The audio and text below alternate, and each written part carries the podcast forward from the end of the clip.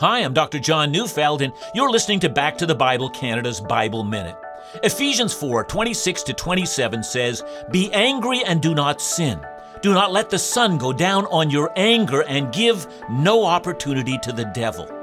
Did you notice that anger is not necessarily sin?